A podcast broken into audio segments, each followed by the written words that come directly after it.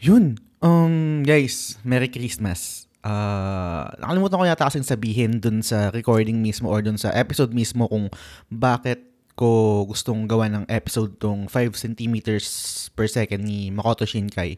So, sabihin ko na lang dito, no? Um, nung pinapanood ko kasi yung film, na-remind ako nung buhay ko sa Korea and yung specifically siguro yung yung winter kasi sobrang hirap ng winter, nakakalungkot, uh, malamig, walang color yung paligid, etc.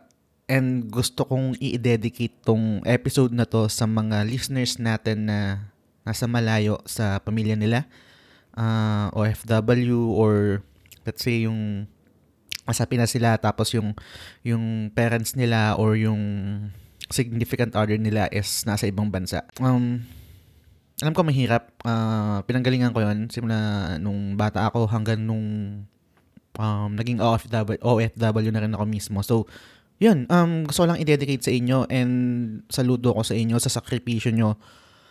And kapit lang. Merry Christmas sa inyo guys. The Game Silog Show.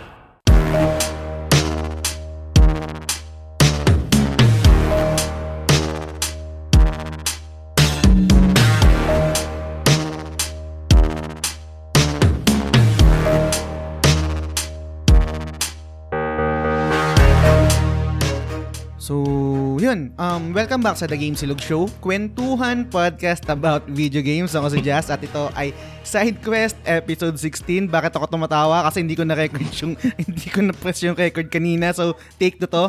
And ngayong episode na to, ang i-discuss namin ay 50 centimeters per second ni Makoto Shinkai bakit ito yung naisipan kong gawa ng episode, no? Um, mamaya i-discuss ko yun. Marami akong gustong ikwento sa inyo. And para tulungan ako sa episode na to, in-invite ko si Sherwin ng Share Mo Lang. Actually, mat- matagal na akong may utang sa kanya ng episode. So, uh, ngayon, gusto ko siyang makasama sa episode na to kasi mamaya Nagkukwento ko rin, meron siyang mga anecdotes tungkol dito sa sa movie na to, sa film na to. So, Sherwin, kamusta? Okay naman. Hindi ko naman kung ulitin ko pa yung sinabi ko kanina. Labo, on, ang hirap, no? Anyway, um, yung sa share mo lang na podcast, no, i-share ko, i-share ko na lang din kasi share mo lang naman, di ba? Mm-hmm. Um, isa sa mga paborito kong episode mo is yung journey nyo kay Ayo, yung bumili kayo ng ticket noon, yung concert. Mm-hmm. Kasi alam ko pahirapan yun, di ba? Pahirapan kumuha ng, ng ticket noon. Halos ano, parang literal na, hindi, hindi man literal, parang patayan talaga dahil ano, ang daming, parang may gustong bumili ng ticket pero sobrang limited then ang daming mm. fans na gusto talagang kumuha. So, ang haba nung struggle namin yun, halos na-discourage na ako tapos talagang ayaw ko na manood. Oo. Tapos ang haba. Pero worth it naman yung paghihirap. Oo, sobra. Kahit sabihin mong nasa ano kami, halos na kasandal ko na yung likod ng Araneta dahil sa sobrang uh-huh. taas na namin. Sa may tawag sa ganun. Gen Ad. Ayun, tama na sa Gen uh-huh. Ad. Ayun. Hindi ka naman naiyak nung nakita mo si Ayu mm, meron umayak pag lalo kapag tuldok, tuldok lang siya. tuldok. Kita mo lang dun sa TV ng ano, uh, screen. Parang, okay. Pero naririnig ko naman, maganda. Mm. Kasi nung nanood ako nung, ano, nung Coldplay, naiyak ako eh. Kasi parang sabi ko, ala, dati pinapanood ko lang sila sa TV, tapos pinapakinggan, tapos nakita ko sila lang live, kahit tuldok lang din. Ewan ko. Sobrang tas yung kinanta nila yung fix you. Anyway, ibang usapan na yun. Uh, uh, isa pang guest namin ngayon ay si si John ng PKL. So sobrang importante si John dito kaya kailangan kasama siya sa episode na to. Kasi siya yung nag-introduce sa akin or nag-recommend sa akin ng, ng film na to. Kasi late bloomer ako kay Makoto Shinkai. Um, ang daming beses ko sinubukan panoorin yung Your Name, hindi nag-resonate sa akin. Actually, nakikinig na ako ng ano, nakikinig na ako ng mga kanta yung kay Radwimps ba 'yon? Kasama na siya sa kasama na siya sa sa sa Spotify playlist ko pero hindi ko pa rin napapanood yung ano yung Your Name. So lately, natem ko parang inupuan ko talaga siya kasi mabagal mabagal yung pacing ni ano ni, ni Makoto Shinkai sa mga film niya. Mama i-discuss rin naman namin 'yun. So siguro yung isang dahilan kung bakit hindi nag-work sa akin yung yung hindi nag-work sa akin yung Your Name pero talagang inupuan ko nilayo ko yung cellphone ko para pag naboboring ako hindi ako titingin sa cellphone tapos inupuan ko siya. Yun, nag-resonate sa akin and tuloy, tinuloy-tuloy ko yun. Nag-post ako sa Instagram, shinare ko yun, and then nag-comment si, si John ng PKL. Panoorin mo to, recommend niya. Tapos ito, isa sa mga na-recommend niya. So, John, thank you and welcome sa The Game Silog Show. Kamusta?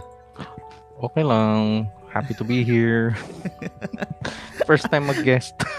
ah, first time, first time. Nice. Hmm. Nakakatuwa naman, naging silog show pa. So, matagal na akong nakikinig ng PKL. Actually, nung nasa Korea pa ako, Um, sila yung una kong pinapakinggan kasi nung bago, yung parang kino-conceptualize ko pa lang yung The Game Silog Show, na-recommend siya ng isa kong kaibigan, Uy, pre, panoorin mo to, puro kalaro. Parang Pinoy podcast. Actually, parang kayo pa lang yata yung Pinoy Oo. podcast nun. Mm, Yung sa- nung sa hindi pa Spotify. uso ang podcasting. Oo, nung hindi pa uso yung podcasting talaga. Actually, may, meron yatang podcast yung game ako, pero hindi ko sure kung nasa Spotify sila or nasa Apple Podcast or nasa Ah, Facebook. Hindi ko hindi ko sure. Pero kayo yung una kong pinakinggan and then hanggang sa ah napasama na rin si si Vibs tapos nag-grow na kayo. Ang dami Mm. yun ng mga mga naging guest etc. no. mm. So sobrang big deal yung um, PKL din sa akin. Kaya minsan kung mapapansin nyo, may mga top, may mga na-topic sa PKL na nagbi-bleed over din sa akin kasi nakikinig ako sa kanila. And yun, um, Thank you, ganun yung you. nagiging ganun yung mga nagiging proseso. So, um ngayon, hindi ko alam kung paano uumpisan yung conversation no kasi gaya nga na nasabi ko, hindi ako familiar kay Makoto Shinkai. Um, disclaimer no, kasi baka may mamiss ako na information tungkol sa kanya, mga anecdotes, etc. Um, ngayon ko lang talaga minaraton yung, yung mga films niya, gaya nga ng recommendation ni, ni John. Gusto ko malaman, kayo ba, matagal niyo na bang kilala to si Makoto Shinkai? Talagang si- sikat, sikat ba siya sa atin? Or parang Hayao Miyazaki ba siya? Or medyo mas underground tong si ano, si Makoto Shinkai? Siguro umpisa ko kay Sherwin. Ayun, nakilala ko siya, ano, actually nung sa 5 cm per second ko siya unang nakilala dahil, ano, Mm. hindi ko siya taga-kilala nung mga time na dahil, ano, around 2010 or 9 ko siya nap- napanood yung 5 cm. So, nung Ah. napanood ko siya, biglang, alam mo yun, usually kapag nanonood kasi ako, after ko panoorin, bigla akong pupunta sa wiki, tapos tignan ko sino gumawa, Ah. ganyan. Yun, nakilala ko siya. Doon pa lang. Paulit ul sorry, paulit-ulit pala ako nang sabi ng 55 lang pala yun. 5 centimeters per 50. second. 50 ako ng 50. Mhm. Anyway, so yun, um, 2007, tama ba? 2008. 2008. Mar- So, eto yung unang film ni Makoto na napanood mo, 5 centimeters. Mm-mm. Doon siya na-discover. Mm. Okay. Pero, um, paano ba? Nagustuhan mo ba kagad siya? Ah, parang, nung time ba na to, sikat ba siya? Maingay ba siya sa sa social media, sa mga peers mo, etc. Or, kasi, for some reason, ang kaya, yung, kaya ganun yung question ko, no? kasi parang iniisip ko, parang imposible na hindi to ma, ma- ano, madaanan ng radar ko eh. Kasi syempre nanonood din naman ako ng mga anime, ganyan, etc. Mm-mm. So, sobrang nawiwirdoan ako sa sarili ko na hindi ko siya kilala. So, ikaw ba parang um, aware ka na sa kanya nung time na yun or parang ikaw dun sa sa group ng mga friends mo, ikaw lang yung nakakakilala sa kanya? Ayun, so ako lang nakakilala sa kanya. Pero meron akong friend na ko din nung high school. Eh, yun yung mga panahon na, ano pa, parang yung mga me- medyo rich kid lang yung may karapatang mapag-internet. Kaya, kaya, so ang, ang option, ang option ko lang ano, dati manood ng anime sa TV lang ganyan. Tapos, Mm, meron siyang ano, mga kaya po. Tsaka kaya po, no? mm, Hindi mer- naman. mer- mer- meron siyang ano, hindi, ano siya, medyo rich kid. So, kanya, Mm. i-download niya tapos nilagay niya sa flash drive tapos sa kanya Mm, okay. bibigay sa akin. Yes. Okay. So, ayun, pi- pinanood namin siya. I mean, pinanood ko siya. Tapos, eh, nung time na yun, parang bihira pa ako nakapanood ng anime na movie na ganun. Kasi Mm. usually, napapanood ko lang na anime movies, mga Dragon Ball, One Piece, ganyan, Conan. Oo. Then, nung napanood ko siya, parang, eh, posible pala magkaroon ng gantong an- na anime movie na parang, Mm. ang, parang ano, close to, ano, parang close to home na makaka-relate ka, yung realism niya, iba. Mm. Kaya ayun, doon ko siya nakilala. Nung nung time na to, hindi ka pa hindi ka familiar dun sa mga film ni Miyazaki, mga House Moving Castle, Castle um Wala. Gra- Kasi Grave of the Fireflies, mga ganun. wala dahil ano, wala kami internet na Hmm, okay, gets, gets. Yun lang talaga ang option kong ano, panoorin yung mga yun mga mga pirated na mga Oh, pirated. mga One Piece nga ganyan, Dragon Ball. Sa- Ano kaya sa Quiapo, no? Doon kasi ako madalas bumibili sa Quiapo. Mm-mm. mga pirated ng mga DVD. Anyway, um, ikaw dyan, paano mo, paano mo naman na-encounter to, to si Makoto Shinkai? Matagal na ba siya nasa radar mo? Um, na may, meron ako ikukwento, no? pero sige, ikaw muna, gusto ko malaman. Um, paano yung history mo dito kay Makoto Shinkai? Um, ang, actually, hindi ko na maalala eh. Ah, pero ang most most likely someone recommended yung ano, your name. Okay. Nung hindi pa masyadong what's this? Um hindi pa masyadong kilala sa mundo. Mm. Diba 2016 lumabas to eh. Tapos nung Oo. pinanood ko, wow, galing ng concept nito ah. Tapos Mm. body swap plus may ano pa yung hindi ko nasasabihin ko ano yun. Spoiler. Oo. Mm. So, ang galing ng concept nito. Tapos, ang ganda ng backgrounds, ang galing ng, Mm. ng story. Tapos, yung talagang, kasi, um, ewan ko kung nakwento ko dati, pero ano ako eh, Star Wars fan ako eh. Ah, ah, ah, Ang gusto ko sa Star Wars is, music is also a character dun sa story. Ang ganda nun. Kinikilabutan ako. Di ba? Kasi, Mm. imagine mo yung, yung, yung Carbonite scene. Tanggalin mo yung music. Ang konting-konti lang ng dialogue nun eh. Music is, ano, ginamit ng music para to portray kung ano yung emotions ng scene. Yun. Kaya, Mm. eh, ganun din ang ginawa ni, ano eh, ni Makoto dito sa Your Name eh. So, kung Mm. galing.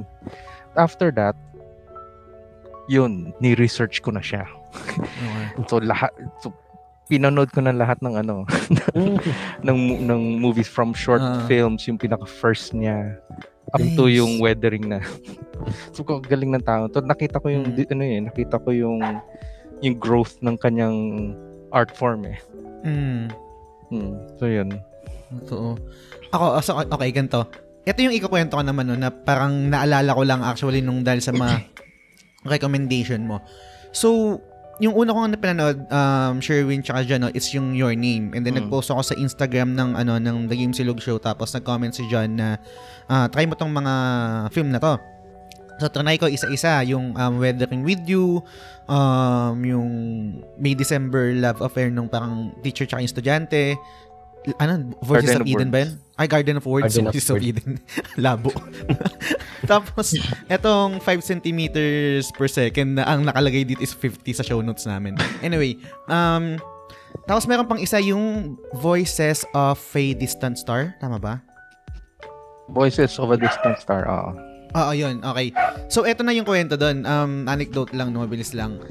So, nung mga um, around 2007, I think, or 2010, mga ganyang taon, medyo na-addict ako sa Symbianize, kung familiar kayo doon, yung, ano ba, yung parang forums na kung ano-ano mga pinopost. Hmm. Basta parang community siya sa ano sa internet. And meron doon parang thread na kun- kunwari parang mga film, mga movie and mga anime. So, um Siyempre doon ako madalas tumatambay. May nag-recommend nun, excuse me, may nag-recommend nung Voices of a Distant Star. And pinanood ko siya. And ngayon, nung, nung na-recommend ni John, sabi ko, ala, napanood ko na to ah. Alam ko tong pelikula na to. Alam, napanood ko na to before. Hindi ko lang malala kung saan. Tapos inalala ko, talagang inisip ko saan ko siya napanood. And yun nga, sa Symbianize. And yun pala yung first ko na, technically, yun yung first ko na Makoto Shinkai na, ano, na film. Pero for whatever reason, hindi ko siya, hindi ko siya ni-research. Hindi ko siya inalam kung, kumbaga parang patuloy pang panoorin yung mga gawa niya. So, yun, naka, nakakatuwa lang na yun pala yung una kong ano, yun pala yung una kong film na napanood ko kay, kay Makoto Shinkai. Tapos yun nga. Pero, dun sa lahat ng napanood ko, yung Voices of a Distant Star, Your Name, Weathering With You, um, magaganda, magaganda yung mga pelikula niya, pero may kakaiba tong 5 centimeters per second na sobrang nag-resonate sa akin na siguro madidiscuss din natin mamaya. I'm not sure kung ito yung personal favorite niya sa gawa ni Makoto Shinkai. Siguro tatanong ko din mamaya. Pero yun, i-discuss natin ng mas malalim, no? Pero bago yun, mabilis lang na promotion. Um, available na yung The Game Silog Show shirt. Um, restock, nag-restock na ako. So, PM lang kayo sa page. And um, schedule ng podcast, audio version every Saturday, video version every Sunday. So, kung na, una mo napapang, napakinggan to ng audio, gusto mo ng live, gusto nyo kami makita, ah, Sunday, 7pm sa Facebook page ng The Game Silog Show. So, yun. Um, I guess, umpisa na natin to. No? Mabilis lang na na stats dito sa 5 centimeters per second. 2000, yun nga, sa 2007, Japanese romantic drama, anime film by Makoto Shinkai. Um, premiered March 3. Um, film consists of three segments nga, yung Cherry Blossom, Cosmonaut, and yung 5 centimeters per second. Each following a period in Takaki Tono's life and his relationship with the girls around him. The film was awarded Best Animated Feature Film at the 2007 Asia Pacific Screen question ko sa inyo guys, no? Um, nung una nyo ba tong pinanood, hindi ba kayo naburingan? Kasi sobrang bagal niya talaga para sa akin eh. Siguro ikaw muna, Sherwin, tapos next si John. Um, nung pinanood ko to kasi ano, medyo, ano mo yun, parang ating gabi, so parang medyo, ano yung mood na talagang ayos na manood ng mga, kahit yung slow pace ng mga movie, kaya Mm. di ko naman napansin kasi, parang naano ko sa ano niya, eh, sa scenery, nakakabusog Mm. ng mata. Kaya Totoo. parang di ko na napansin na ang bagal ng pace. Tapos, ewan ko, ninanamnam ko kasi yung ano eh, yung mga dialogues, ganyan. Mm. Eh, pinanood ko pa siya ng English dub nung una. So, di, di, nakahati yung mata ko sa ano, sa subtitle saka dun sa Ah. mga scenery. Kaya, na-appreciate ko yung mga moving parts. Gets, gets. Ikaw, John, goods ba sa'yo yung gantong klase ng ano ng atake? Parang hindi ka ba naburingan sa sa pacing ni Makoto Shinkai? Hmm, actually, parang hindi naman ako na-bore. Pero hindi naman ako na, I mean, no, wow sa story. Kasi nung unang pinanood ko, di ba sabi ko Hmm. nga, nung nakita ko yung Sure Name, inano ko yung filmography ni ano. As in, I started talaga doon sa pinaka-first. Hindi ako nag, Mm. nag-jump to the ano eh. So, siguro sa akin, in a way, hindi ko masyado napansin yung pacing ng story kasi ang na-appreciate ko yung yung yung ano ba tawag doon? Yung progress ng kanyang ng ng kanyang storytelling, eh. Storytelling, ng ng okay. ng kanyang artwork kasi Mm. mapapansin mo ang ganda ng background ni background art ni Makoto Shinkai. Oo. Makoto Shinkai films, ang ganda palagi ng background except for Children Who Chase Lost Voices. Yun, yun lang ang hindi kasi maano yun eh. Yung film na yun is more like um, homage to Miyazaki. Mm. Gets. hmm. Eh, kasi mapapansin mo pag Mm. pinanood mo yun. So, yun. Pero, yung, nung, kasi, what I do is, pinapanood ko ulit eh. Tapos Mm. parang nung, na- nung inaano ko talaga, ninanamnam, so to speak, yung, Mm. yung story. Oh, ang ganda ng pagkaano niya, no? He, he uses weather and Mm. and lighting to to ano to portray yung emotion ng mga characters at kung ano yung sitwasyon. Oo. So, mapapansin mo eh. Pag, pag medyo happy na, magbe-brighten yung ano eh. Totoo. Sorry. Okay lang, okay lang, okay lang. Ayan yun. so, ayun. Saan ba ako? Ayun. Yun So, sa- ganun. so in terms of yung storytelling, I think it's okay. Hindi naman super Mm. bagal. At hindi naman din yung yung what is um usual now na fast-paced na ano eh. Mm. Ang ang napapansin ko sa, sa kanya no, limitado pa lang din naman yung napanood ko. Si medyo magja medyo tatalon ako no, pero Mm. goods lang naman yun kasi free flowing naman conversation natin. Ang pansin ko kasi sa style, style ni Makoto Shinkai is kadalasan yung kaya ko nasabi na slow paced is yung yung parang hindi siya kumbaga parang hindi magpipik yung emotion mo, parang steady build up siya. Tapos biglang puputok ng climax sa pataas Mhm. sa dulo Mm. yung ending niya tapos yung yung kadalasan na ginagawa niya is may music tapos editing na sumasabay yung mga cuts dun sa sa beat ng music tapos ma- mga montage ng mga scenes etc. So parang ganun yung lagi ko napapansin kay Makoto Shinkai kay Yo- sa Your Name, Weathering With You, lagi meron dulo na na parang biglang buhos ng emotion. Ang gusto ko rin sabihin which is yung yung sinabi ni John kanina na gumagamit si Makoto Shinkai ng weather. Um totoo yun eh kasi I mean i-relate ko lang doon sa experience ko no? kasi yun nga guys kung nakik- kung matagal na kayo nakikinig ng podcast no um nag-work ako sa Korea um yung iba yung dating ka talaga ng ano eh, ng, ng winter talaga eh Ah, I mean may kasamang lungkot eh. Parang yun na yung yun na yung pag, pag nakikita mo ng on, onari pag magta-transition yung yung yung yung season from taglagas going to winter na nakikita mo na nalalagas na yung mga yung mga dahon, yung mga puno, yung buong environment mo nawawala na ng kulay, puro white na lang. For for whatever reason hindi ko alam kung anong science behind that. Malulungkot ka talaga eh kasi wala nang kulay eh. Parang um, makakaramdam ka na ng anxiety or let's say kung words meron kang depression, nakakaramdam ka ng ganyan So parang dito sa dito sa mga mga film ni Makoto Shinkai, ginagamit niya talaga 'yon dun sa sa pag pag-portray din ng ng emotion and ang galing ang galing lang sobrang galing lang. And yung I think ah, yung yung yung meaning nung nung 5 centimeters per second parang um, ano ba yung tamang word doon? Ah, ang dating niya is parang slowly yung relationship natin sa sa iba't ibang tao parang slowly fading away, parang ganun yung nangyayari. Um siguro ang next question ko dito um sa mga characters dito sa ano dito sa sa 5 centimeters per second kasi tatlo lang naman talaga yung main eh, 'di ba? Yung lala yung lalaki and then yung yung unang babae si Akari and then si Kanae, ganun ba yung Mm. pronunciation nun? Kanay. Kanay.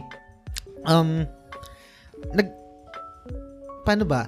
Kasi ang ang ang, ang, ang focus talaga is yung si si Takaki, no? Pero meron ding meron din POV nung nung dalawa eh. Hindi hindi naman talagang totally dun sa lalaki lang.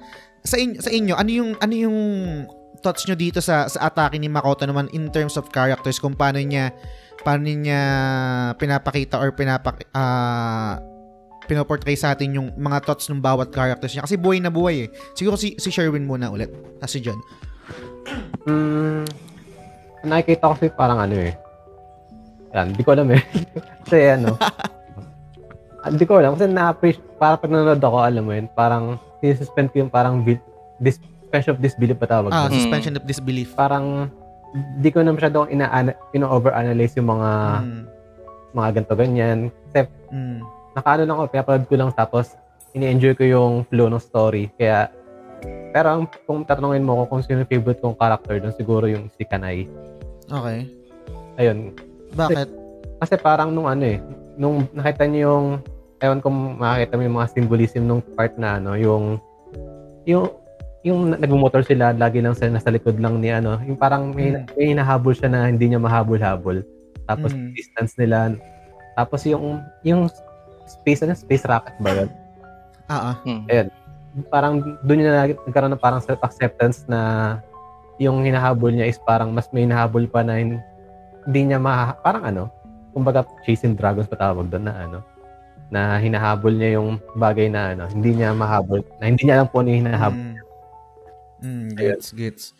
Kasi si si Takaki talagang hindi maka-move on dun sa ano niya, no? Mm. Kay Akari. Akari. Tsaka lagi lagi din pinapakita yung um yun nga yung symbolism na parang laging separated sila. Yung parang hindi naman hindi naman literal na parang katulad sa Parasite na makikita mo yung parang sa sa framing laging hiwalay, no? Parang laging may space bit ano, Mm. laging may distance. Mm. Mm.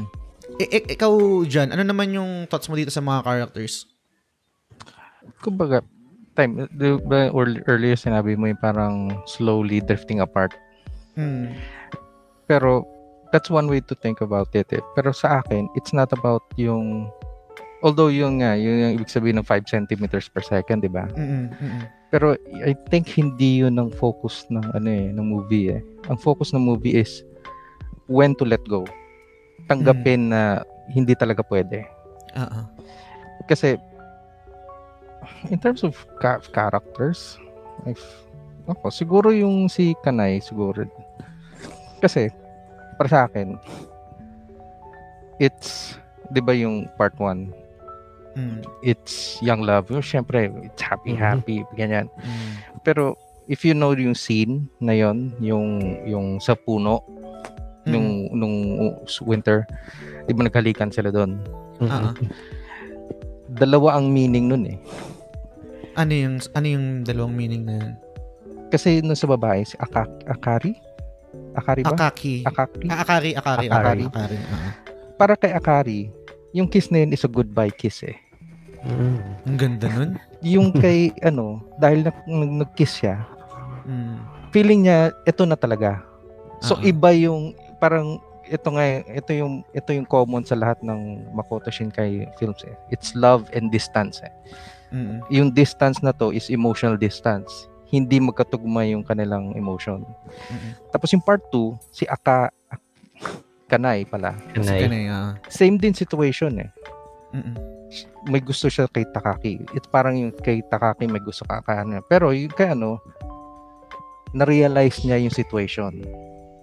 na never siya magiging never siya mapapansin ni Takaki. Mm-mm. So tinanggap na niya. Kumbaga, yun ang ideal dapat mangyari kay. Takaki. Pero hindi pa rin na ano ni Takaki. Kaya makikita mo sa part 2 yung yung face ni Takaki parang depressed palagi. Kasi Mhm. ang ang ang mind niya nandun sa babae eh, yung original eh. Palagi. eh. Kaya 'di ba may mga scenes na parang ibang galaxy. fan- oo, fantastical ganyan. Kasi Mm. yun nga yung kaya cosmonaut yung pangalan ng ano eh, Mm-mm. nung nung part 2. Kasi parang cosmonaut siya ng yung utak niya na sa somewhere else, 'di ba? So yun. Kaya I think in terms of ano, si Akaki is the ano, yung parang guidepost na ito dapat mangyari. Mm. I think yun kaya I think uh, gusto ko yung ano eh na tinanggap niya. Ang ganda nun, no? hindi ko naisip yun yung dun sa ano, sa scene dun sa nag-kiss sila dun sa sa puno dun sa may yung inantay ni Akari si ano, Oh, si kasi Takaki dun sa ang tawag dito? Sa may station tapos nag-kiss sila dun sa puno Cherry na blossom. mm, Mm, cherry blossom na. ano. Ang ganda nun. kasi 'di ba yung yung paalis na si si Takaki doon sa sa sa scene na yun, doon sa area na yun eh. Mm. 'Di ba nag-motion si Akaki na parang kukunin niya yung letter eh. Mm-mm. Mm-mm. Pero nag-decide siya hindi na. Hindi na. Mm. Kasi alam niyang it won't work talaga. I mean, it's okay nung time na magkasama sila pero dahil nga situation hindi talaga. So yun. may may question ako, hindi ko alam kung ngayon, ngayon ko lang naisip, no. Um correct niyo na lang ako mali or kung borderline sexist ba to or basta eh, kung mali ako. Y- yung scene na yun, yung sinasabi mo na ano na parang si si yung babae si Akari is parang nag-let go na kagad doon na realize niya hindi hindi niya nabibigay eto na- goodbye kiss yung sa kanya. Tapos si Takaki naman hindi parang talagang holding on siya doon sa feeling na yun. pasok ba dito sa, pasok ba to pasok ba yun sa mga parang laging sinasabi na ang babae mas mabilis mag-mature kaysa sa lalaki? Uh, I think depende sa tao yan. Depende pa rin sa tao. May kilala akong hindi. hindi ba? hindi ba siya ano? hindi ba siya parang universal na okay, ganyan ganyan. Pero, pero di ba sabi nila na, na may mga sasabi na ang lalaki parang, hindi, ang babae, ano, iiyak lang ng ano yan. Isang iyakan lang ng, isang iyakan lang, tapos pero ang lalaki, Hmm. ano, una party-party, tapos inom-inom, then later on, siya mas matagal mag-suffer. Mm, pwede. Actually, doon kasi ako nakarelate eh. Kaya isang reason din kung bakit ko gustong gawin gawan ng episode to and bakit ito yung talagang paborito ko na film ni Makoto Shinkai is talagang nag-resonate sa akin si Takaki yung yung naramdaman niya. Kasi as, as ako bilang sa totoong buhay no matagal ako maka, matagal ako maka, ano, mat- maka-move on pag meron akong past relationship. Um, pag nag-break kami hindi hindi talaga mabilis. Ah, parang yung past relationship ko before ang tagal ko siguro mga years ako bago naka-move on pa. Totally masabi ko na over na ako dun sa ano sa ex ko. And isa pang nakakatawa dito is yung tungkol nga sa sa distance na laging pinapakita ni ni Makoto Shinkai. Kaya ang itatanong ko sa inyo ngayon is nagkaroon na ba kayo ng ano ng long distance relationship? Nakanasan niyo na ba 'yun? Ako hindi pa. Hindi pa. Ikaw diyan, hindi pa. So, next topic tayo. Hindi, yun kasi yung yung sa akin kasi yun nga isa sa mga dahilan kung bakit ano, bakit sobrang sobrang powerful sa akin itong yung tong pinapakita ni Makoto Shinkai kasi iba talaga yung ginagawa ng distance. Ito talaga yung um, hindi ko sure no, pero siguro mataas yung respeto ko dun sa mga tao na parang kaya nilang i-maintain yung relationship kahit magkalayo sila say Hmm. mga OFW. Kasi sobrang hirap nun. I mean, merong naniniwala ako na may iba't ibang ah, love languages tayo na parang ako gusto ko touch or affirmation, etc.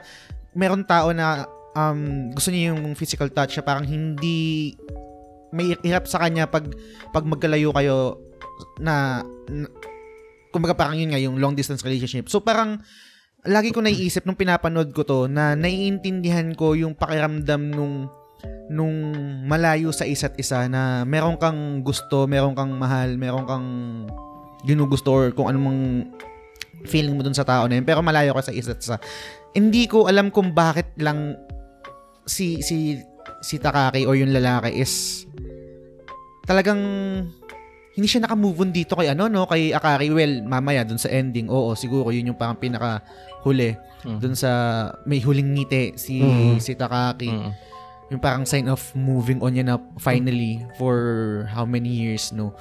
Pero, yun nga, siguro gusto ko lang, gusto ko lang i, ano yun, i-kwento yun na, um, sobrang nakarelate ako dun sa ano, sa distance na pinapakita palagi ni ano ni Makoto Shinkai. And balikan ko lang din yung sinasabi ni ni John kanina dun sa sa laging maganda yung background ni Makoto Mm. Shinkai. Ang galing eh, no? Parang ang, ang, ang hilig niya dun sa ano, an- hindi ko alam kung anong tam, kung ano yung tamang or ano yung perfect word dun.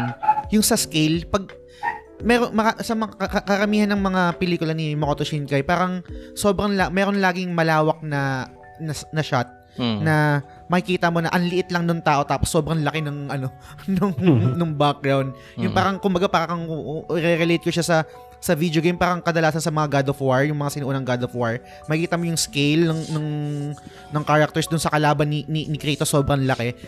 Ang, ang lagi, lagi niyang lagi niyang ginagamit yung dito, yung ganung technique. I think sa photography laging ano yun, yung negative space kung tawagin Mm. pag nag, nagfe-framing kayo ah, sa photography. So, yun, um, maliban sa, maliban dun sa ano, sa nabanggit ni ni, ni John Sherwin, may may mababanggit ka pa ba sa ano sa kung paano umatake si Makoto Shinkai sa sa background, sa aesthetics niya, etc. ano siya, panapansin ko pero siguro, siguro kaya isa sa mga, I mean, ito yung pinaka-favorite kong ano niya, eh, movie niya eh. Kasi Mm. ito yung pinaka parang unique kasi more on ano siya eh, fantasy. May mga, may element ng fantasy. So ito, ito yung pinaka parang super realistic niya. And Mm. Okay. kaya, Grounded.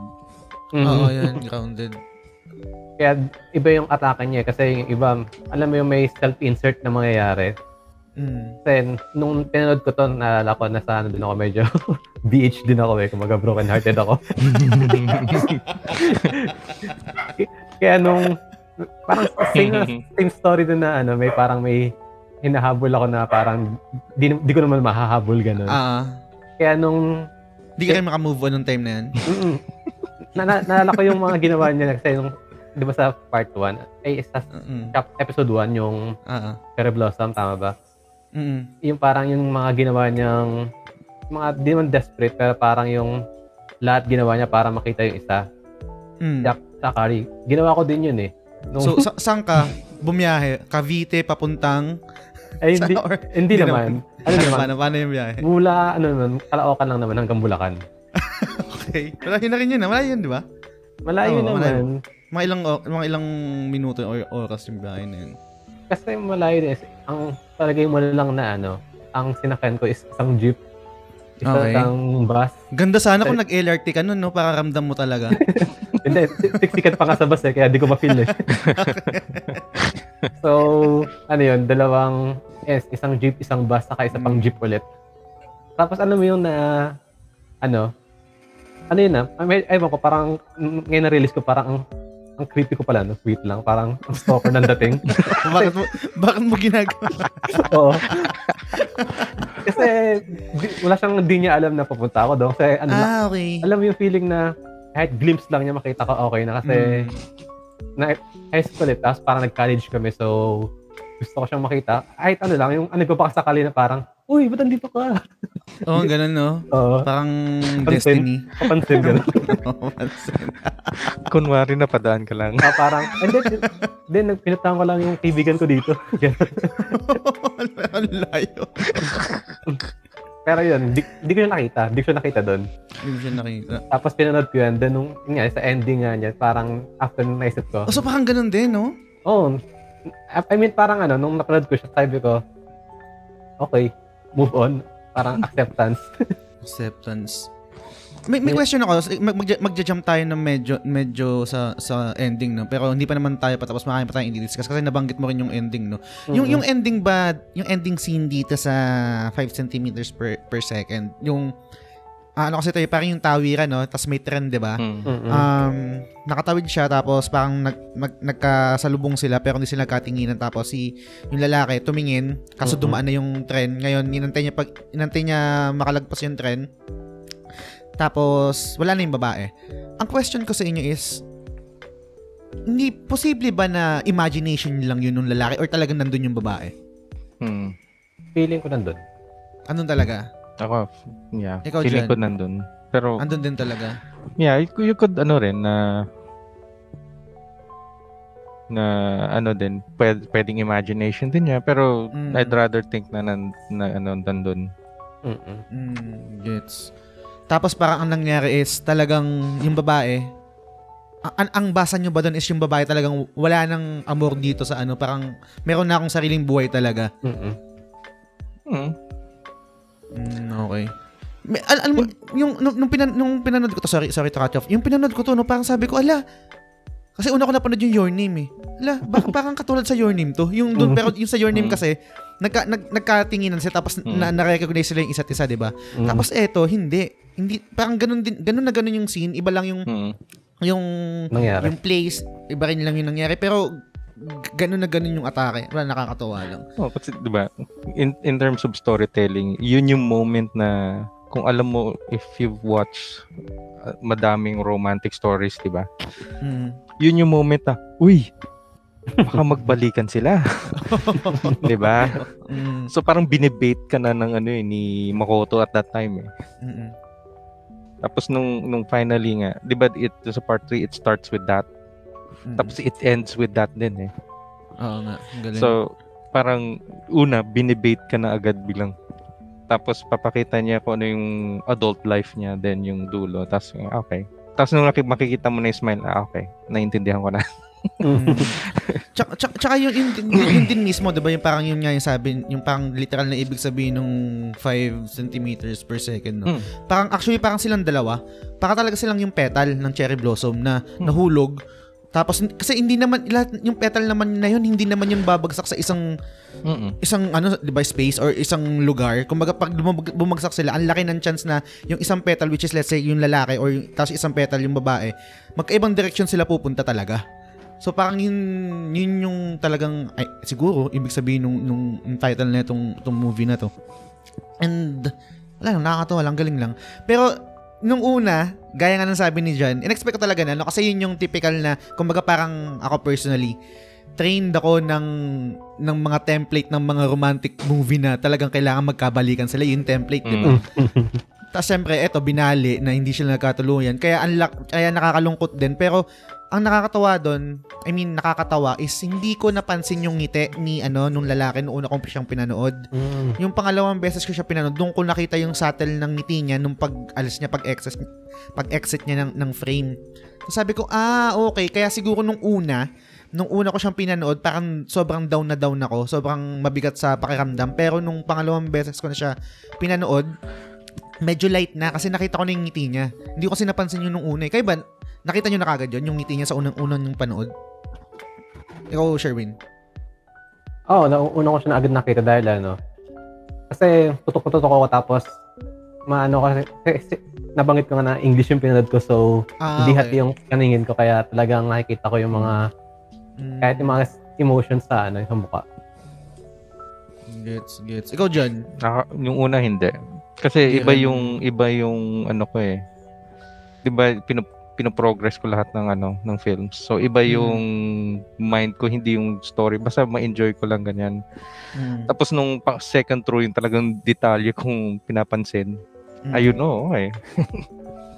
May, may, may ano din ba kayo? May, may, may moment or may mood din ba kayo sa panonood ng pelikula or ng film na una yung pinanood, iba yung basa nyo. Pangalawang best nyo pinanood, iba na yung basa nyo kasi iba na yung iba na yung headspace nyo nung time na. Let's say, kunwari, ako nung una kong example lang, no.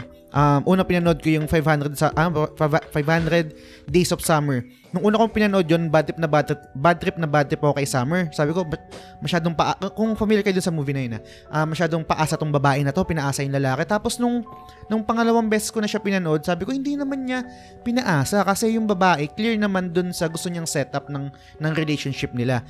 So kung, kung kayo ba pag, pag nanonood ba kayo ng pelikula tapos let's say pinanood niyo ulit um nag-iiba yung basa nyo or yung intindi nyo base sa kung ano yung headspace nyo no? or let's say kung ano yung nasa in a relationship ba kayo nun or single kayo nun or etc. Eh, sige, ikaw muna, Sherwin.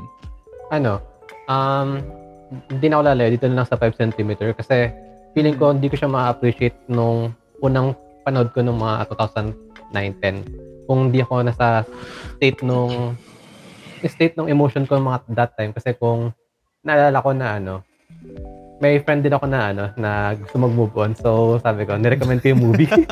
Ba't hindi lang kayo nagkatuluyan? Ay, lalaki ba babae? Lalaki. Ah, lalaki, okay. Oo. edi, eh, yabang ko pa sabi kasi ako gandang-ganda ako eh. Mm. Kaya dinala ko yung USB tapos pinanood ko sa kanya. Alam mo yung panood na na parang ah, taga naman na ba yan? Ang boring eh. Yung- Ah, Yun, parang ewan ko. Siya yung movie na ano na mas magandang panoorin ng alam mo yun, na intimate na meron kang parang personal re- relationship kaya siguro ito yung pinaka-favorite kasi meron akong parang personal relationship dito. mm. Yun nga, kung hindi ko siya napanood nung time na yun, baka hindi ko siya na-appreciate. Gets. May, may, may ganun din ako, I think. Kaya parang may mga film na mas, mas nag-resonate sa akin compared sa iba. Kung, kung hindi ko rin siguro nakanasan yung kung ano yung parang mood dito sa 5 centimeters, no, hindi rin siguro siya mag-resonate sa akin ng ganito kabigat kasi na-experience ko din yung yung yung yung mahabang biyahe na ginawa nung lalaki sa sa tren. Na- Na-experience ko kasi yun dun sa sa Korea na mag-isa ka lang tapos ang dami sa last stop ka isa ka lang matitira. Kasi wala kang wala kang ano wala kang um, internet. Wala wala talaga parang tinitingnan mo lang yung ano yung yung nakatingin ka lang sa ano sa salamin tapos nag nag nag-emote emote ka dun kung anong magagawa mo anong iniisip mo na magsisenti ka na so talaga nakaka- nakarelate talaga ako I- ikaw diyan um nakarelate ka ba dito or nung time ba na pinanood mo to talagang andun ka sa headspace na gusto mo lang talagang i-analyze yung mga gawa ni Makoto Shinkai Yeah. Um, yung, syempre yung first, ako Mm. would, kahit naman not not only this film eh, yung lahat ng films. Ang unang panood ko, hin- ayoko talaga analyze. Gusto ko lang enjoyin. Kasi, di ba, pag in-overanalyze mo, minsan, masyado kang critical, hindi mo naman dapat ka nang critical. ah totoo So, kaya lang enjoy. Then, after mo, pag, okay, first impression, okay. Then, Mm. pangalawang beses, pag gusto mo talaga yung na-enjoy mo, tas i- ano mo, minsan, lal, hmm, okay lang. Minsan, super ganda. Mm. Pero, kunyari, merong isang magandang movie na ni-recommend sa akin. Hindi ko pinapanood agad until yung, alam mo yun, Mm. yung nasa mode kang ma-absorb, hindi ka distracted. Mm. Kasi pag pinanood mo siya na parang ano ka, hindi mo maano eh, hindi mo mapipick up yung ano eh, story eh. Totoo. At saka another thing, kasi sinabi mo experience eh. Mm. Meron din yung nung pinanood mo nung bata ka pa, tapos pinanood mo ngayon, iba na yung meaning minsan eh. Oo, meron nga, meron, meron ganun. So yung Dami. meron talaga. Ganun Tsaka talaga. meron, meron, meron din, ano, meron din yung parang pinanood mo siya nung, let's say, let's say bata ka or let's say nung high school ka or nung college ka. Tapos pinanood mo siya ngayon na mas adult ka na or mas eksperyensado ka na sa mga sa buhay-buhay. Min- minsan may movie na parang, ala, bak- bakit ko gusto to? Parang hindi naman to maganda. Parang ganon. Hmm. parang, parang yung hindi Pinapanood- nag-age yung movie, ay, yung Oh, ano. di nag-age. Tsaka, pag ginajudge mo siya, parang ginajudge mo siya na meron kang nostalgia goggles. Na parang rose-petaled lenses na, ah, okay, maganda siya, pero kung magiging objective ka, hindi, hindi naman maganda talaga eh. Ang dami mo nang mapupuna. Pero, Oh, pero Um, okay din yung mga dumb fun na movie ah. mm, yung mga ganun. yung Yun yung isi-switch mga- off mo na lang yung ano. Oh, yun yung mga pelikula na ano, pag gusto kong kumain ng chichirya, manood nga ako nito para makakain ako ng chichirya. Parang may reason lang ako para mag ano, mag mag VCAT. Anyway, um Ah, gusto kong i-discuss dito naman yan. Ano, pasadahan natin kanina yung ano, yung pacing tsaka yung style ni Makoto Shinkai. Um pag nanood yun ng mga pelikula niya kasi makikita mo talaga eh. pero let's say ito lang kasi ito lang yung napanood mo. Let's say ito lang yung first na napanood mo na, na film ni ni Makoto Shinkai. Ang unang pansin ko sa kanya nga though hin- hindi ko alam ha, kung, kung ganun din kayo. Nga yung una yung para sa akin nabagalan ako sa kanya. More on build up. Tapos yung um which is obvious na sa sa your name yung incorporating Japan locations yung parang talagang nag-exist na na lugar sa Japan. Laging sinasama ni Makoto Shinkai. Tapos yung wide spaces negative spaces. And yung isa ko pang na-enjoy sa kanya is yung laging meron dual narration. Um kadalasan to ano eh yung nag, parang nagsasagutan siya. Mm. una muna merong mag, kunwari, si, yung lalaki magnanarrate and then yung babae magkakaroon siya ng moment na siya naman yung magnanarrate and then kadalasan doon katulad dito sa 5 centimeters per second yung sa ending narration siya ng dalawa na parang kinukwento nung lalaki na napapanaginipan niya yung babae and then yung babae napapanaginipan din niya yung yung lalaki nung bata sila parang ganun. So ang ang, ang ganda nung ang ganda nung nung sa akin nung ganung atake na yun kasi do mahirap parang mahirap siya gawin pero nag-work siya sa akin kasi nga nagkakaroon ako ng POV nung both characters kung ano yung naiisip nila. And hi- kahit hindi ano kahit kumbaga parang kahit hindi ka kahit hindi na putulin kasi kadalasan ang nangyayari doon pag sa sa film or let's say sa anime kadalasan flashback or kadalasan hatiin yung eksena dito sa mga kadalasan kay Makoto Shinkai kadalasan na ano ko is yun nga dual narration madami kahit yung sa Your Name may mga ganito din eh dual narration din na sabay eh, pero isa lang yung isa lang yung character kayo ano pa yung mga style and Makoto Shinkai na parang distinct na nak- nakita nyo sa kanya siguro si si Sherwin muna ulit Hindi pwedeng si Surgeon muna. Medyo nag-iisip Ah, ako. okay sige sige si, si, si, si Jan muna okay Pressure. Ako eh. sorry sorry Ano ba? Yung kanina yung nabanggit, actually nabanggit mo na rin kanina yung sa music eh. Oo. So, ang ganda rin yung paggamit ng ng music niya ng ano, Una, ng Makoto mm. Ayan, yung, well, yeah. Nung, nung pag, yung earlier films niya kasi, it's more about yung environment eh. Mm. Tapos, um, at some point, hindi ko na alam kung saan, incorporate na siya ng mga music eh. Tapos yung Your Name, kung papansin mo, Mm. ang dating ng Your Name, ng music ng Your Name, parang music, MTV eh. Mm, Music totoo. video. Mm. Ta- Talagang, as, pero bagay eh. Hindi yung parang Mm. off, okay lang siya. I mean, Mm. bagay siyang magano. Ano pa ba?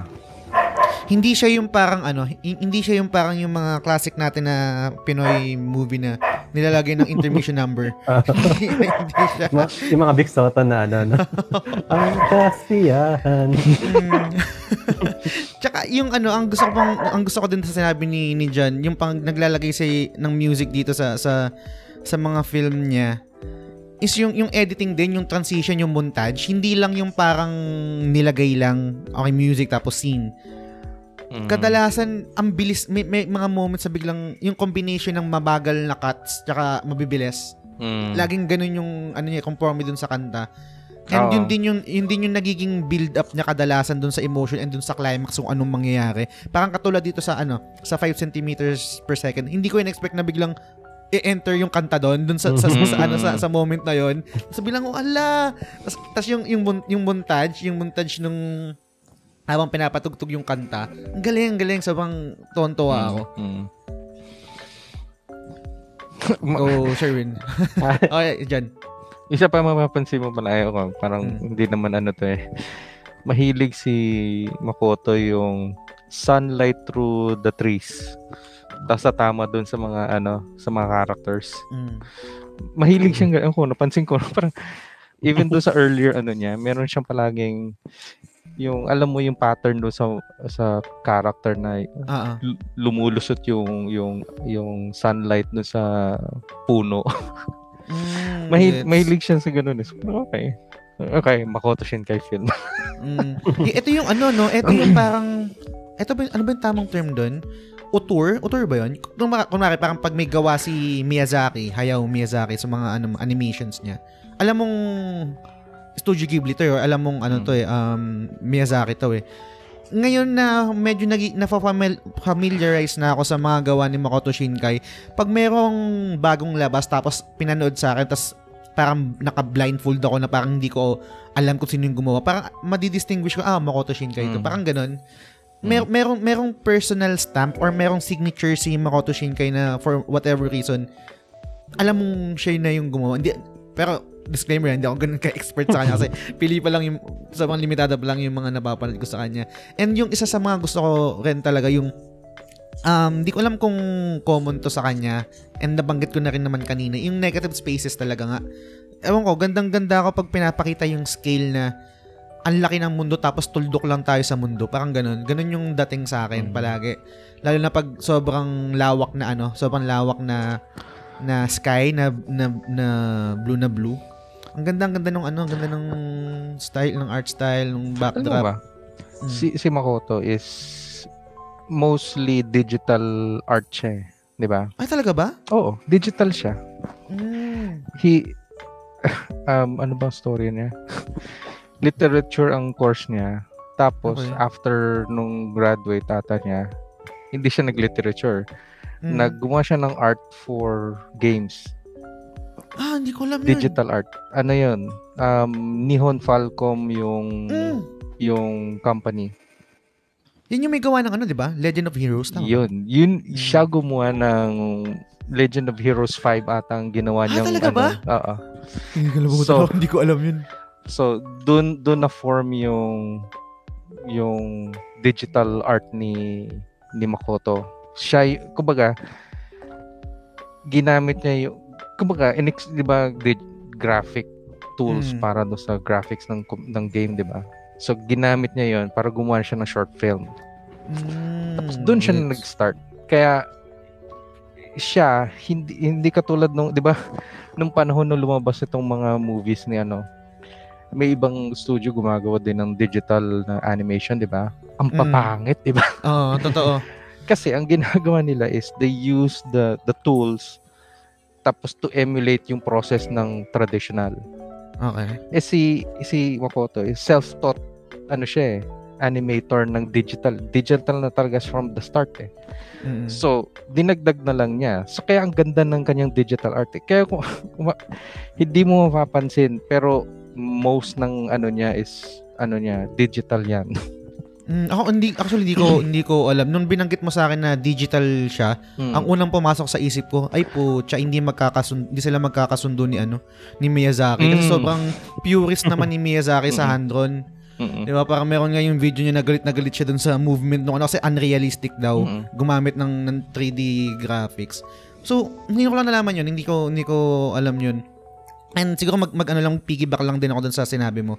Kasi isa, isa pa sa mga napansin ko sa mga gawa ni Mato, Makoto Shinkai is yung yung mga movements and yung yung dun sa animation niya parang let's say napakasimple lang no pero pag pag sa ibang sa ibang um, studio to ginawa merong hindi ko alam kung ta- tama no parang may skip ng frames or something kasi kunwari example no yung yung literal lang na paggawa nung babae ni Kanay ni Kanay ng ano basta yun, si ano ng ng ng eroplanong papel Mm.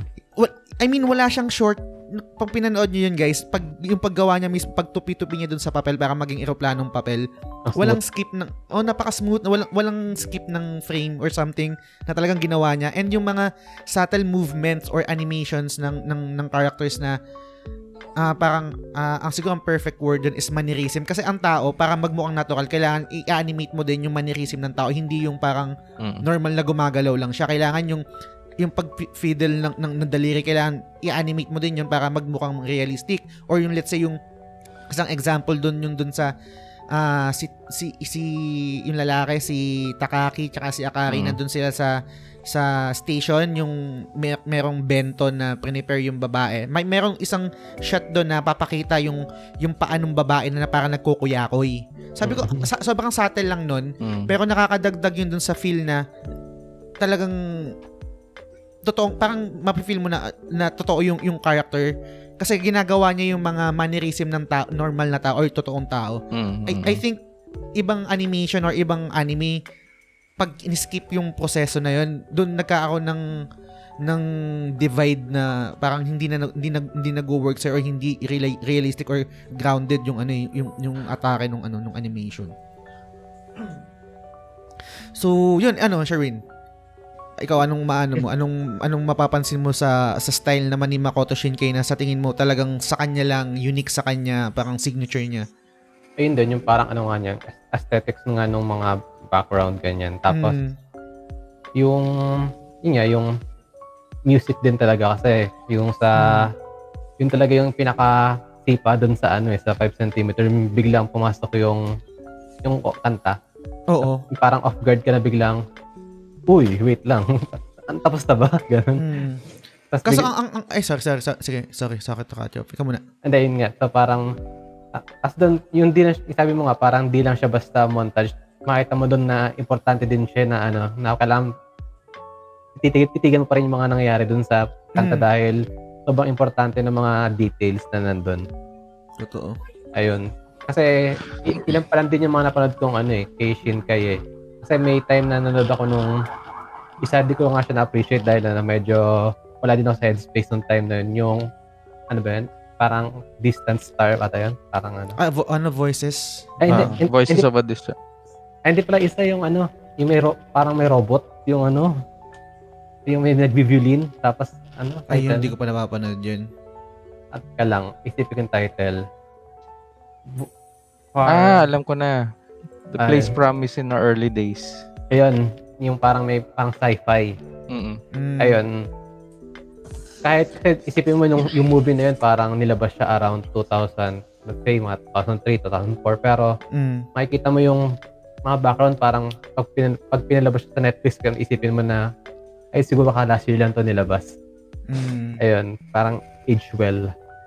Mm. Y- yung, yung question ko kanina sana sa'yo, ano, um, Sherwin, kasi nga nabanggit mo yung yung parang biglang pasok ng mga kanta ni Makoto Shinkai tapos parang yun yung mag-signal sa'yo ng ito yung climax niya. Mm-mm. Nung, nung kasi ang dami mo nang napanood, no? Ang sa akin naman kasi, yun nga, nag-start sa Your Name tapos nag-backtrack ako. Mm-mm. In- inahanap ko na siya. I mean, Ah, parang next- ina-anticipate, ina-anticipate ko na. siya. O, na parang Mm. in-expect ko na parang saan papasok dito yung yung moment ni ni Shinkai na magpapasok ng kanta saan enter dito. Kayo ba nung Mm. nanonood kayo nung let's say unang panood, unang nanood kayo ng Makoto Shinkai, may, may, may mga moments ba na na parang inaantay nyo na, na ina-anticipate nyo na saan kaya saan dito yung pasok ng kanta ni, ni Makoto Shinkai saan dito yung climax niya or Mm.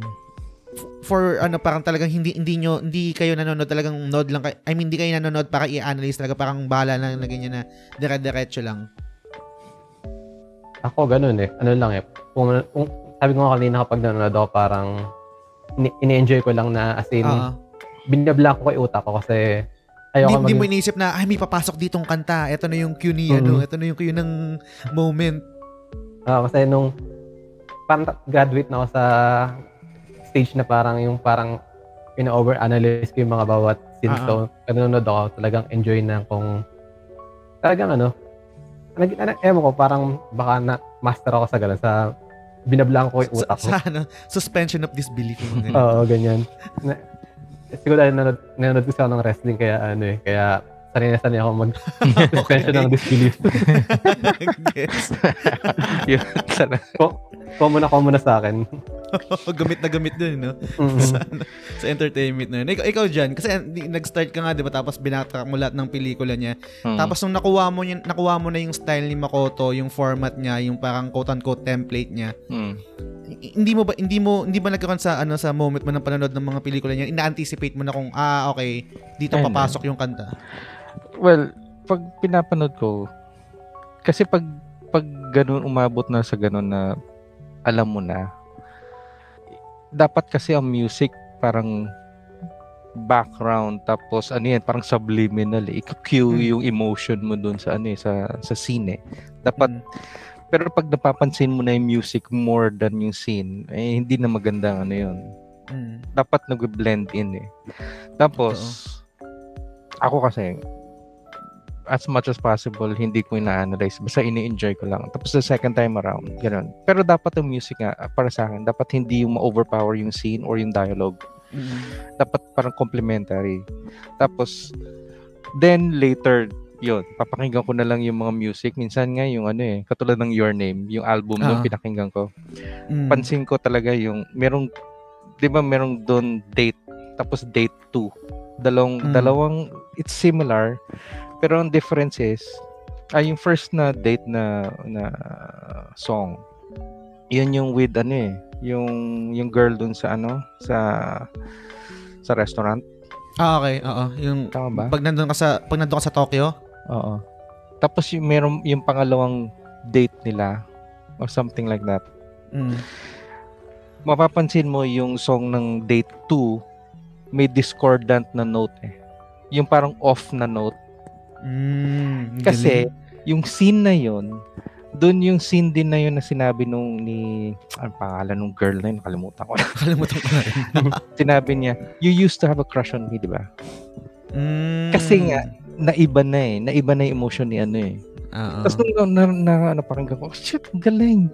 Ang galing nun ah. Mm-mm. Well, parang kasi parang 'di ba? Iba na eh. It's not like the the first date. It's it's different eh. Mm. Parang may mali na eh. It's hindi na tama. Eh, w- hindi na tama in a sense na wala nang feeling eh. Mm. Yung galing. Parang, parang ano, parang ah marirelate ko siya sa ano sa mga gawa naman ni Nobuo Uematsu sa sa Final Fantasy na Mm. parang isang isang kanta siya pero pag pag nirelate naman doon sa ibang scene same Mm. din yung kanta pero nag-iiba yung atake doon sa ano Mm-mm. or iba yung areglo doon sa mismong kanta kunwari so Tikidane ng FF10 Mm. ginagamit siya na, na, na, na background music sa gantong scene pag malungkot merong version pag meron din namang version ng so Tikidane na pang masaya yung parang ganun Ah, doon mo Gets ang galing doon mo appreciate yung ano eh, yung yung planning nung nung kung sino man ang nagplano nun. Si I'm sure si Mm. Makoto nag-isip nun eh with collaboration with wala Radwimps. Yan. mm. galing galing.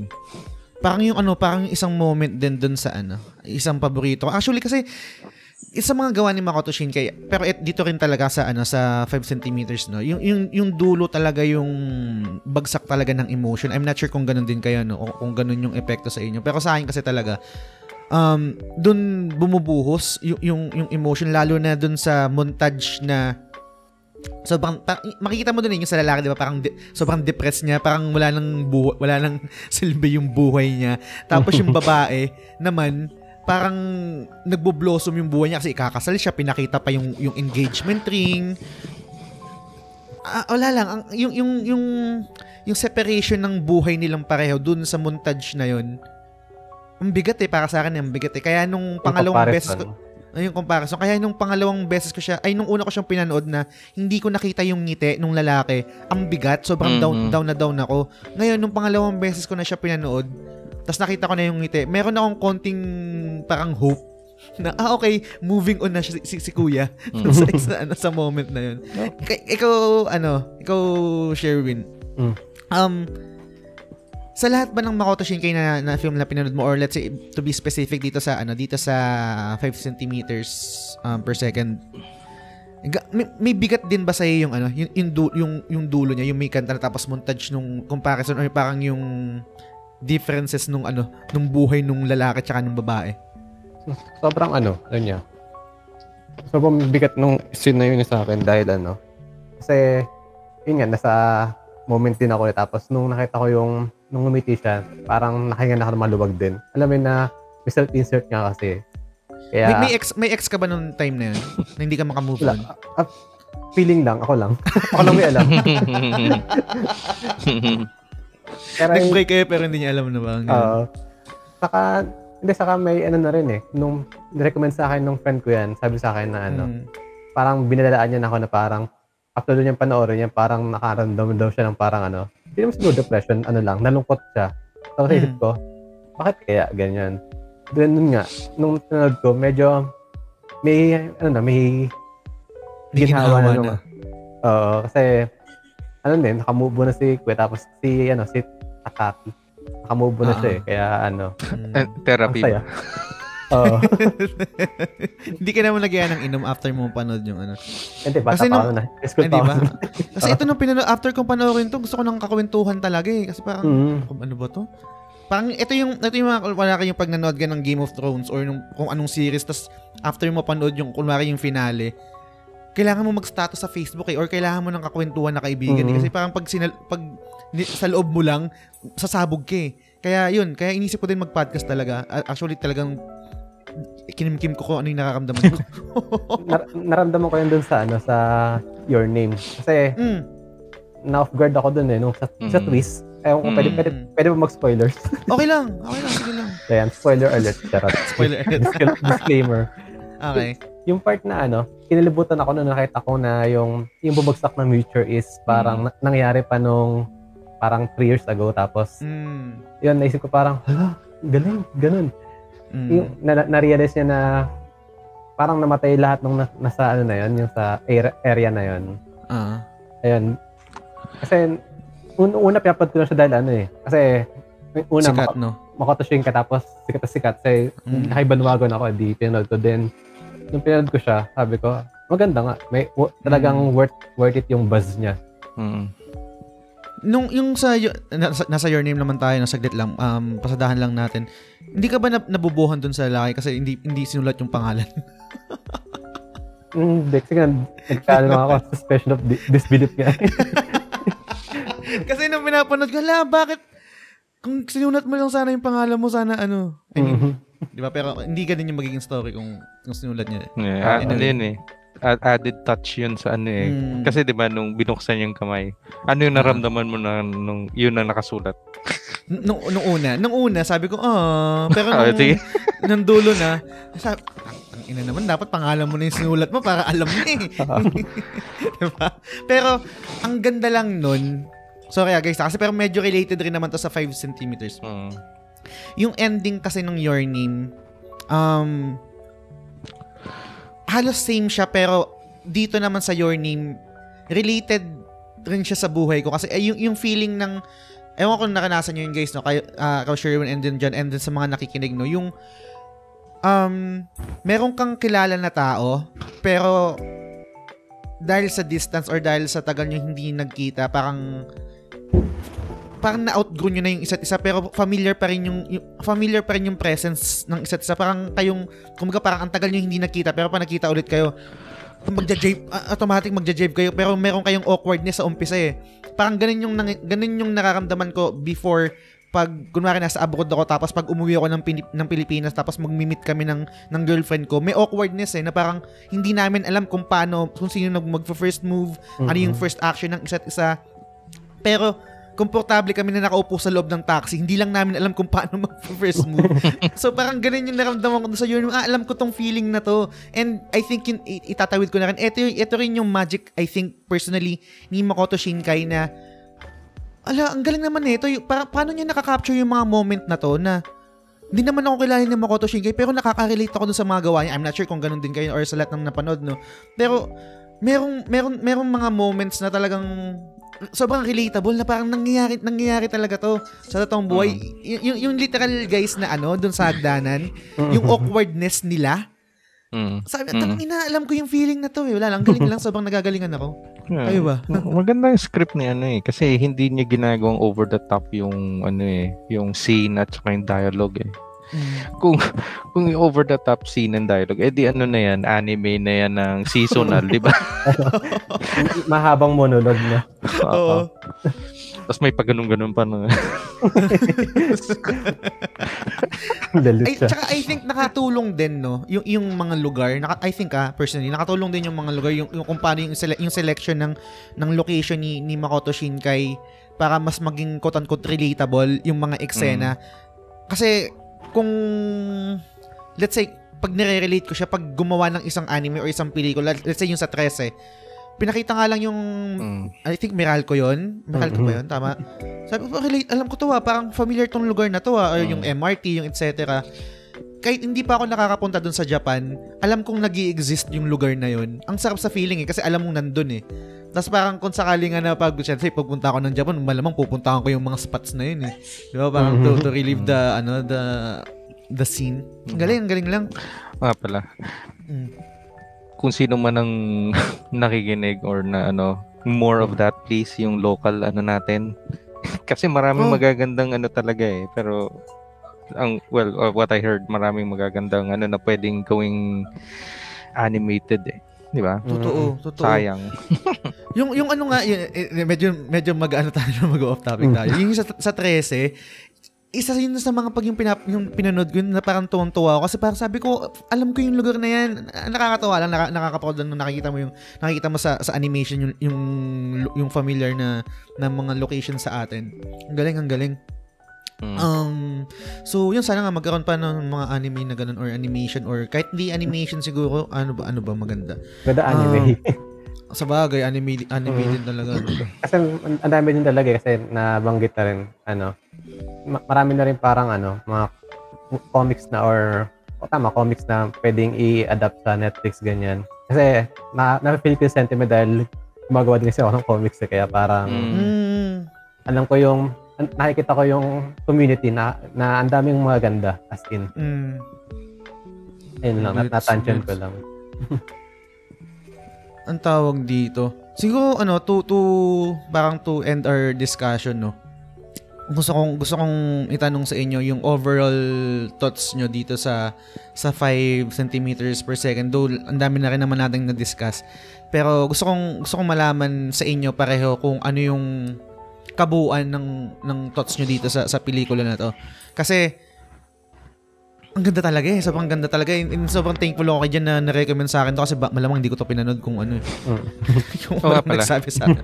Bef- before ano, Mm. alam mo ba, merong mahilig si Makoto mag mag-add ng characters from previous movies to to the next movie, di ba?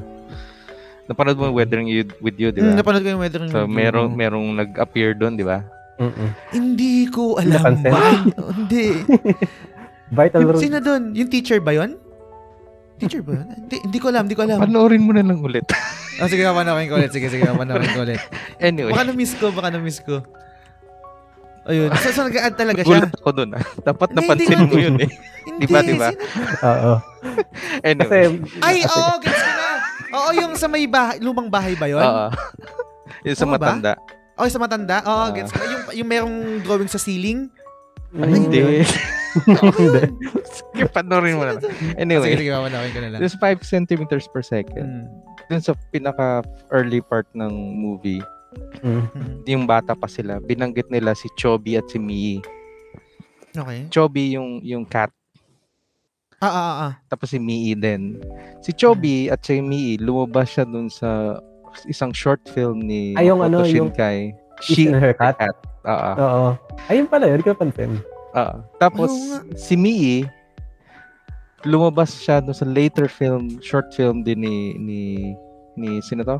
Ni Makoto is A Watchful Gaze. Yun. Hindi ko pa nakapanood dyan.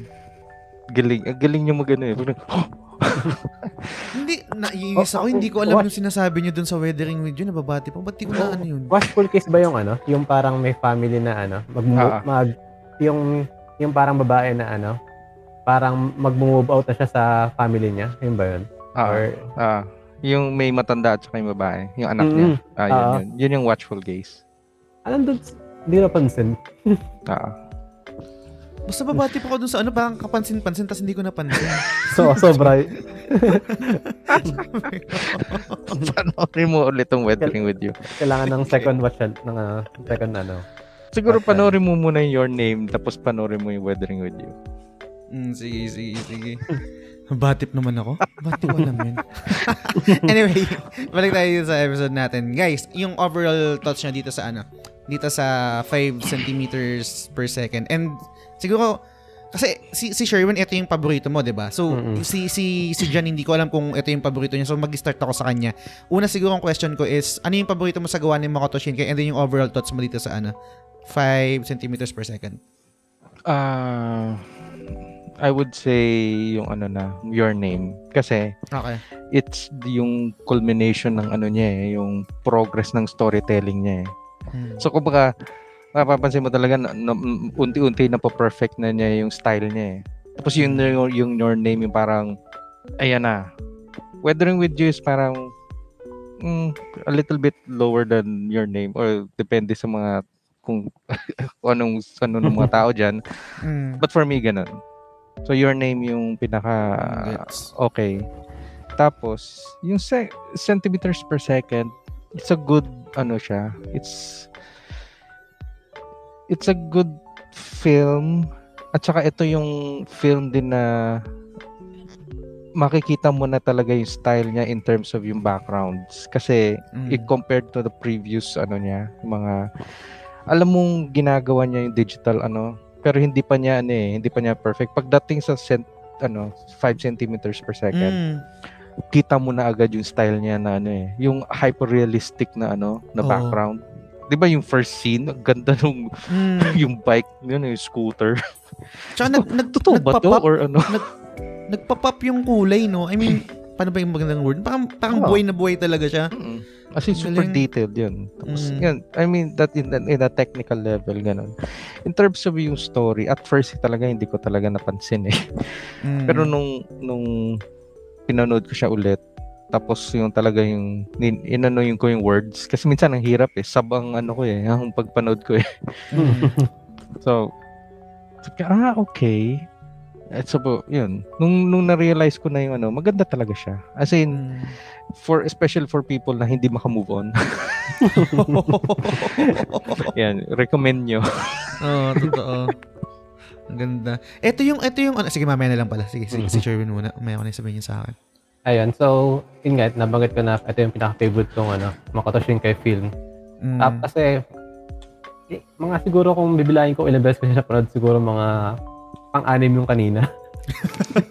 Ganun ko siya ka-favorite. Kasi Mm. ilang beses ko siya pinapanood, naging parang comfort movie ko siya. Ah, ah. Ayun. Tapos, ewan ko, kasi ilang beses ko na siya nire-recommend sa iba, pero di na na-appreciate. ewan ko. Mm, gets, gets. Kasi feeling ko, parang nakaano siya, eh, parang catered siya sa ano eh. Ewan ko, kung sa Japanese audience na, ano, yung pag nanonood sila ng movie, parang nakaupo lang, di sila yung parang, woo, pag mga Avengers, ganyan. Mm. Tahimik sila. So, talagang, yung importante yung storytelling lang. Mm-mm. Then, ewan ko, baka siguro nostalgia glasses kasi nga, yun nga, nabanggit ko din kanina na may parang may sentimental siya sa akin kaya kahit ilang beses ko siyang panoorin, andun pa rin yung ano, yung ganda niya kaya kagaya kanina. Parang may mga nadidiscover akong mga bago sa kanya. Kaya ilang beses kong papanonood. Andun pa rin yung effect niya. Na kaya na, nag, na, habang nanonood, nagtiri pa yung mata ko dun sa ano, dun sa closing ano, song.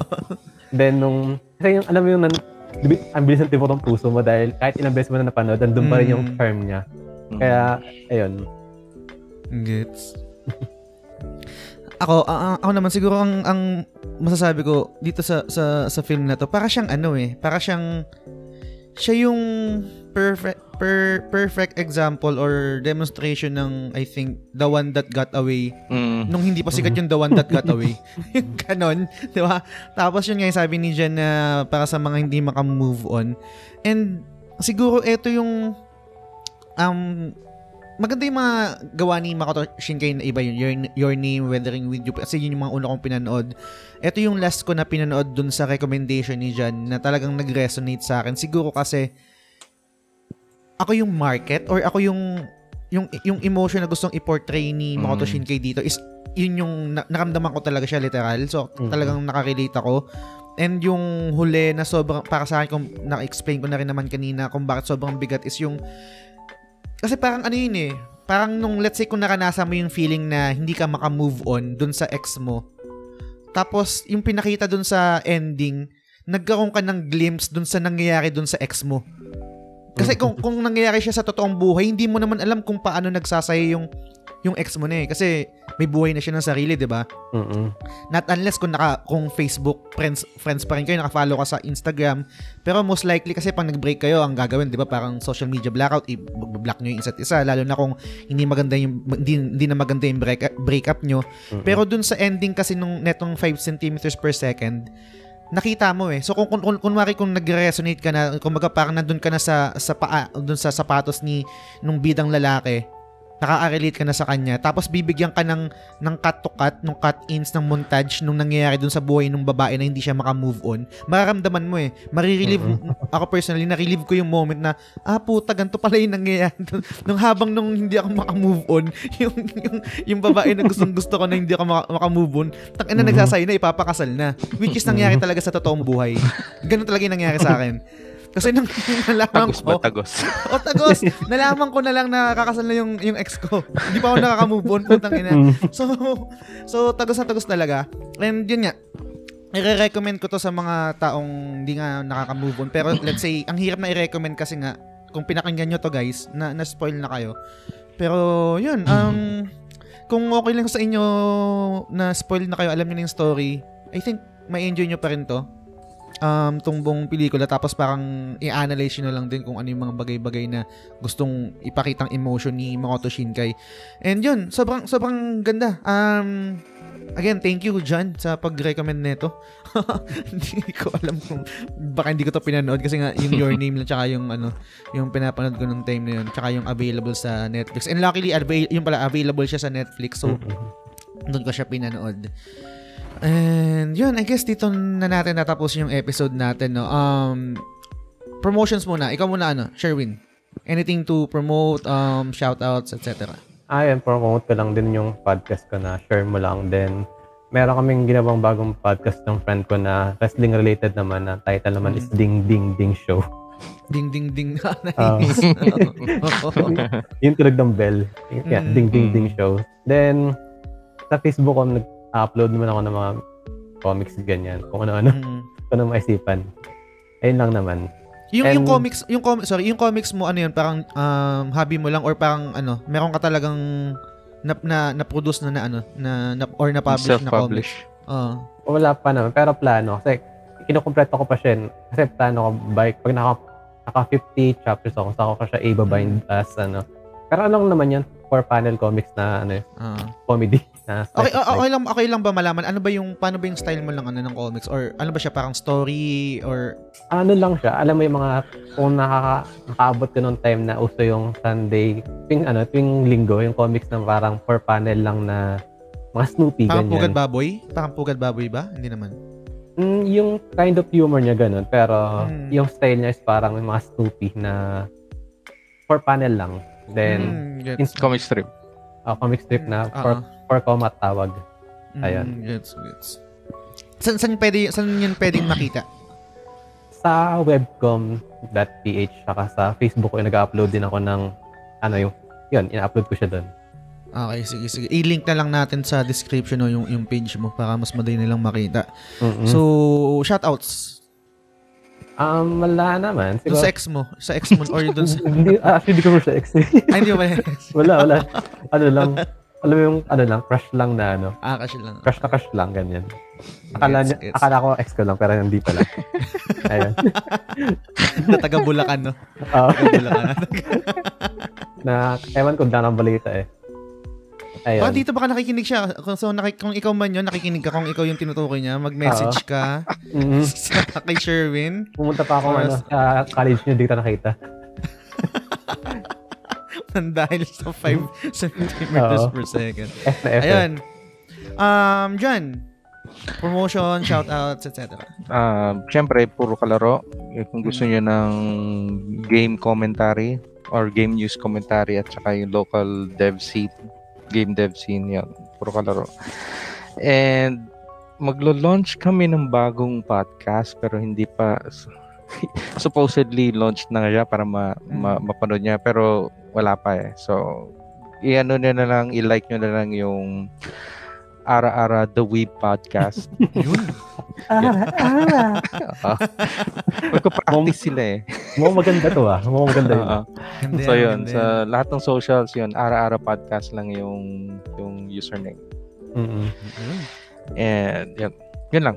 Tsaka puro ka laro sa Instagram tsaka Mm. sa Facebook. Yes. Yun. And available din sa Spotify. Yung share mo lang. uh, and then yung PKL available sa Spotify, Apple Podcast, lahat ng platform naman, di ba? Mm-mm. Available. Mm-mm. So, yun. ah, again, ulitin ko lang. Available na yung kung napapanggan nyo to guys. ah, Hindi ko alam kung kailan ko to ilalabas pero most likely um, third week ng December. Ito na kasi yung last na side quest for this year.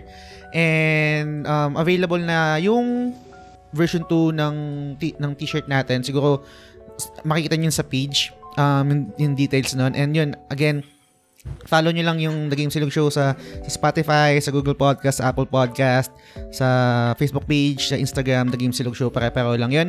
And kung natripan nyo, um, share nyo, pa, pa, parinig nyo sa kaibigan nyo. And kung meron kayong comment, suggestion, feedback, negative or positive, or meron, kahit ano mo, kahit anong gusto nyong trip, message nyo lang ako. Sobrang welcome na welcome yun. So, yun. Um, tapusin ko na yung episode dito hanggang sa susunod na episode ulit. Bye! Bye.